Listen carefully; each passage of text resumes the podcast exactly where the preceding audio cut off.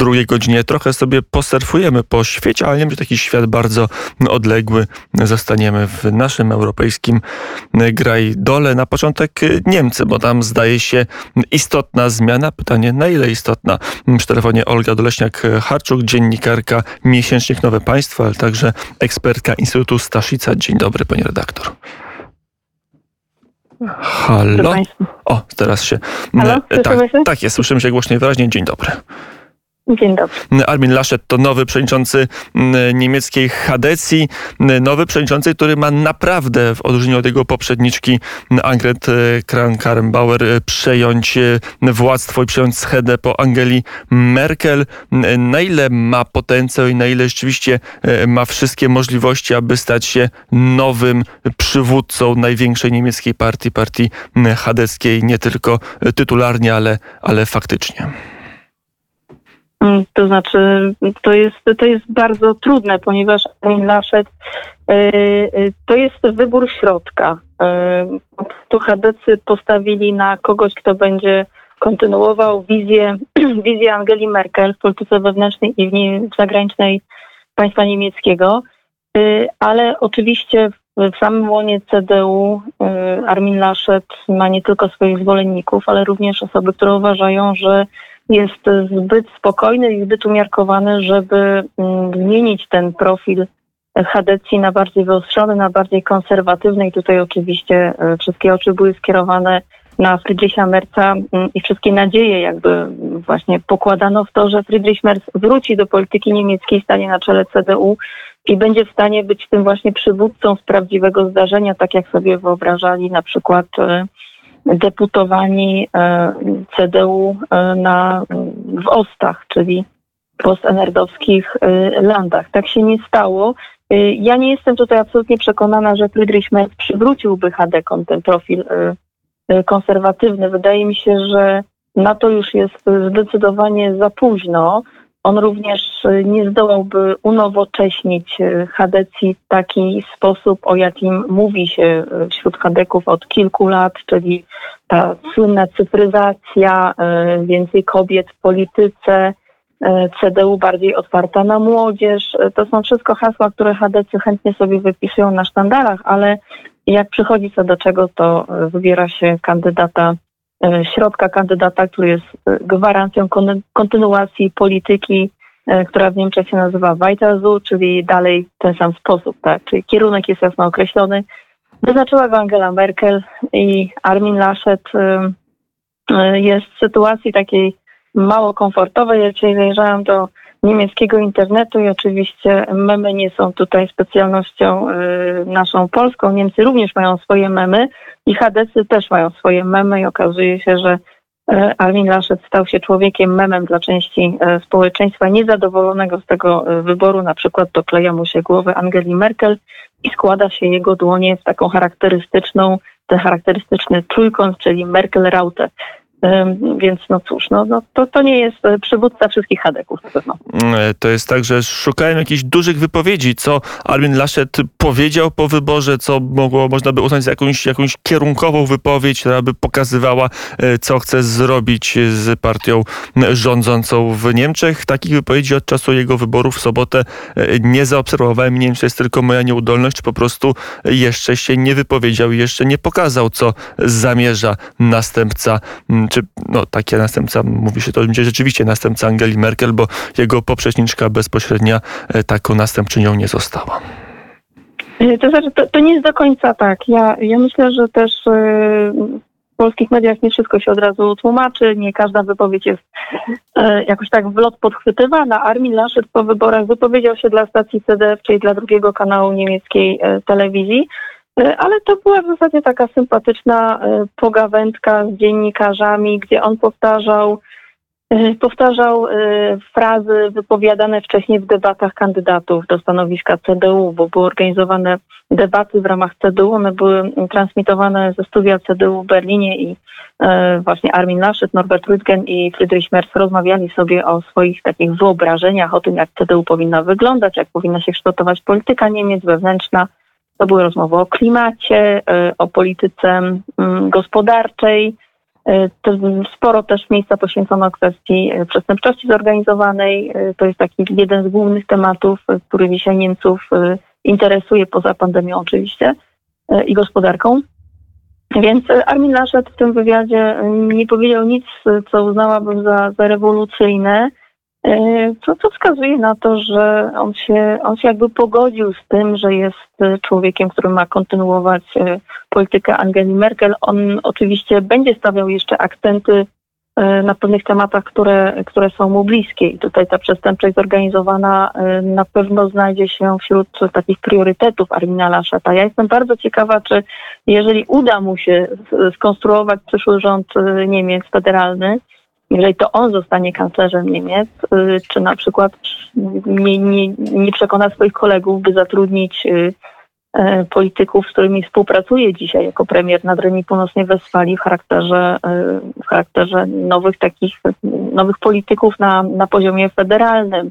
Widzę tutaj jakieś zarzewie sporu z Horstem Seehoferem, szczególnie jeżeli chodzi o tego ministra spraw wewnętrznych, ale to jeszcze jest jakaś pieśń przyszłości i moje spekulacje zobaczymy. To jeszcze, skoro przy przyszłości jesteśmy, to na ile jest pewne, że w tym roku Angela Merkel rzeczywiście opuści fotel e, kanclerza, no i się rzeczy albo, albo Armin Laschet, albo może ktoś inny ją zastąpi? Hmm, znaczy, Angela Merkel od, od pewnego czasu już zbiera się do tego, by by zejść ze sceny I trochę zebrać się nie może.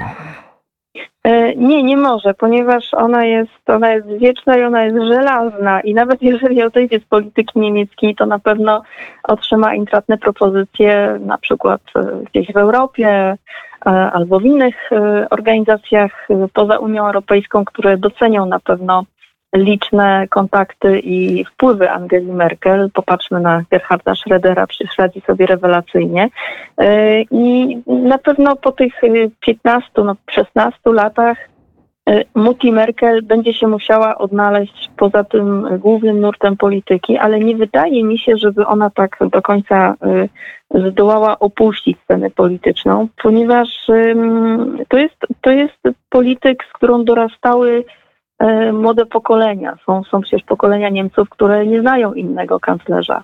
I dla nich na przykład opowieści o, Helmucie Kolu to jest, e, to jest coś bardzo, bardzo e, odległego, a nie oszukujmy się na tej scenie politycznej, nie tylko wśród Hadeków, ale ogólnie patrząc na wszystkie partie niemieckie, Angela Merkel jest jednak, jest jednak osobowością.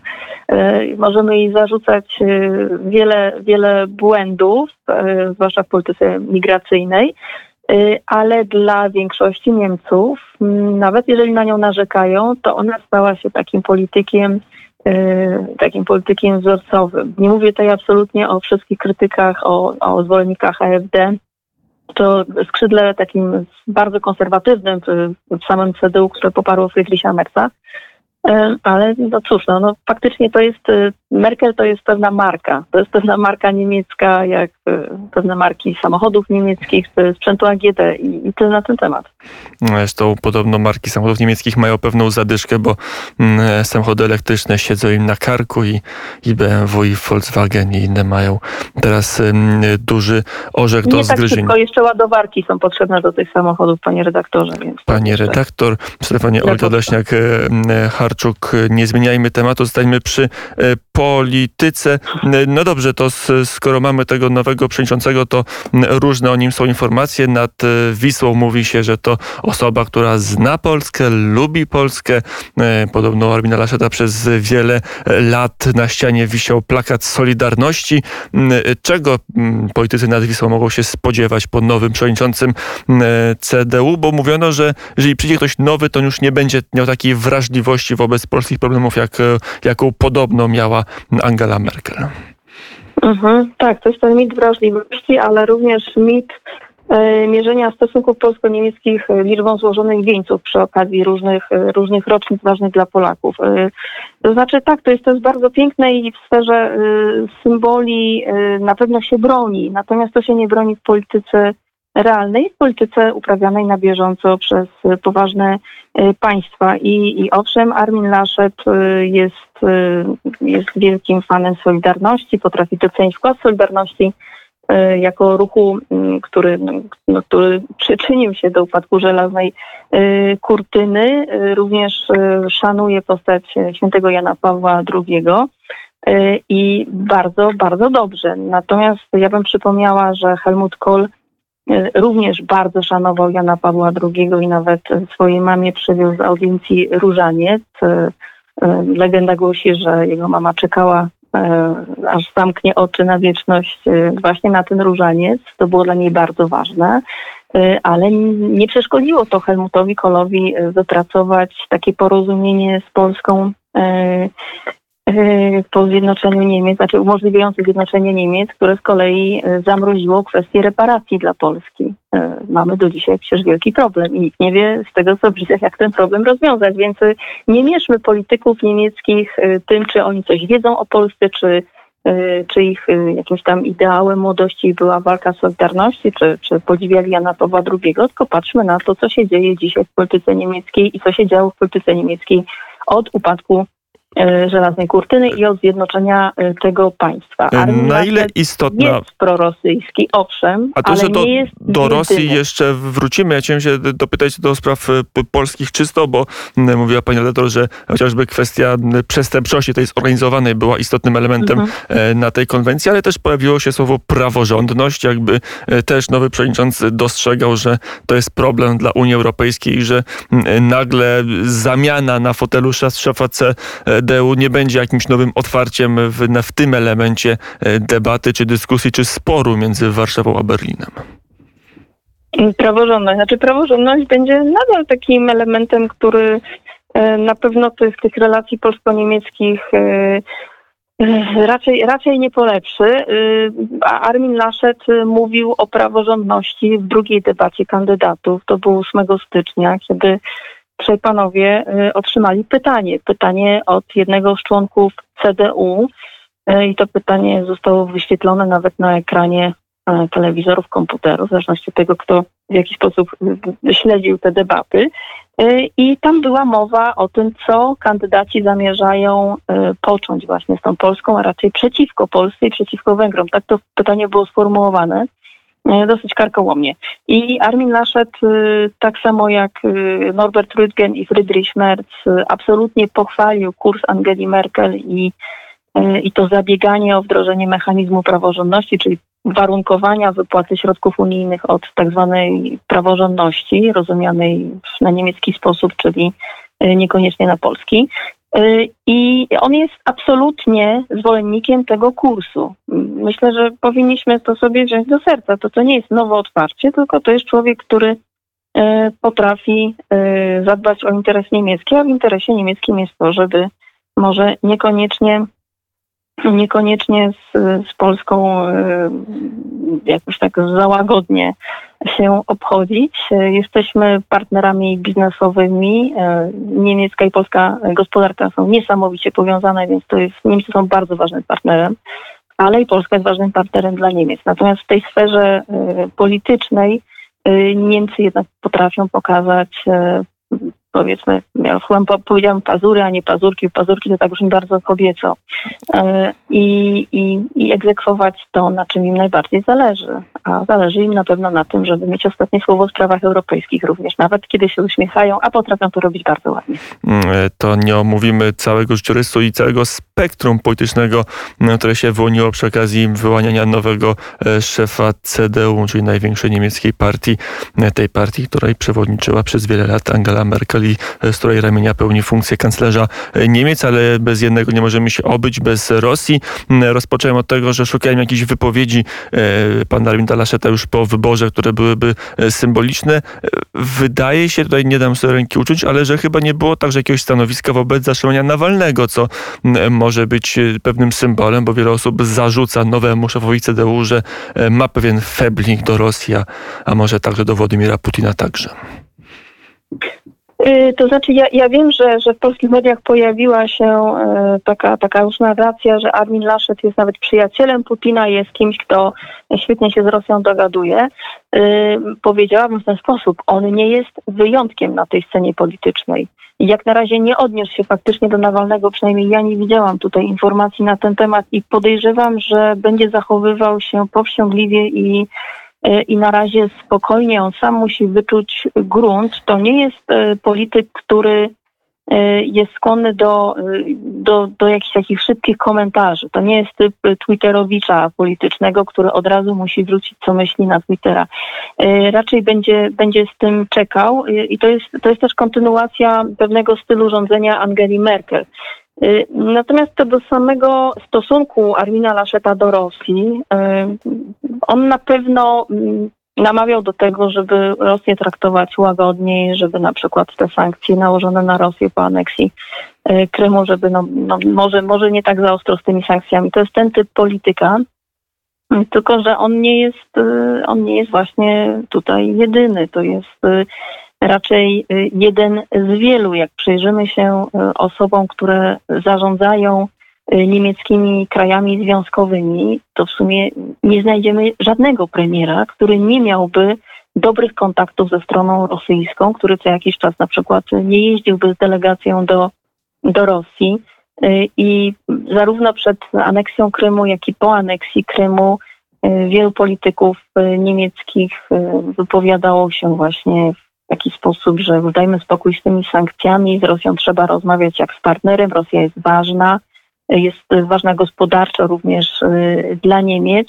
I mm, na przykład premier Saksonii, Michael Kretschmer zalicza się do tej grupy, czy pani Manuela Szwezik, y, premier y, Mecklenburg-Vorpommern, czyli Mecklenburg i Pomorza Przedniego, nawet Horst Seehofer, czyli obecny szef MSW Niemiec CSU, a kiedyś y, jeszcze w 2016 roku premier Bawarii. To są politycy, którzy zabiegali o to, żeby znieść sankcje i żeby po pozwolić Rosji znowu robić dobre, jawne interesy y, z Niemcami. Więc no, po prostu ja nie, ja nie jestem w stanie teraz panu powiedzieć, czy Armin Laschet jest jakimś Ober Russland Versteherem, tak? W tym sensie, czy on jest tutaj Y, najważniejszy. Jest ważny, ponieważ został szefem CDU, ale zarówno w CDU, jak i w SPD, już nie mówiąc o AfD, y, znajdziemy cały szereg y, polityków, którzy są skłonni rozmawiać z Rosją niezależnie od okoliczności, niezależnie od tego, czy, czy mówimy o Nord Stream 2 i dokończeniu tego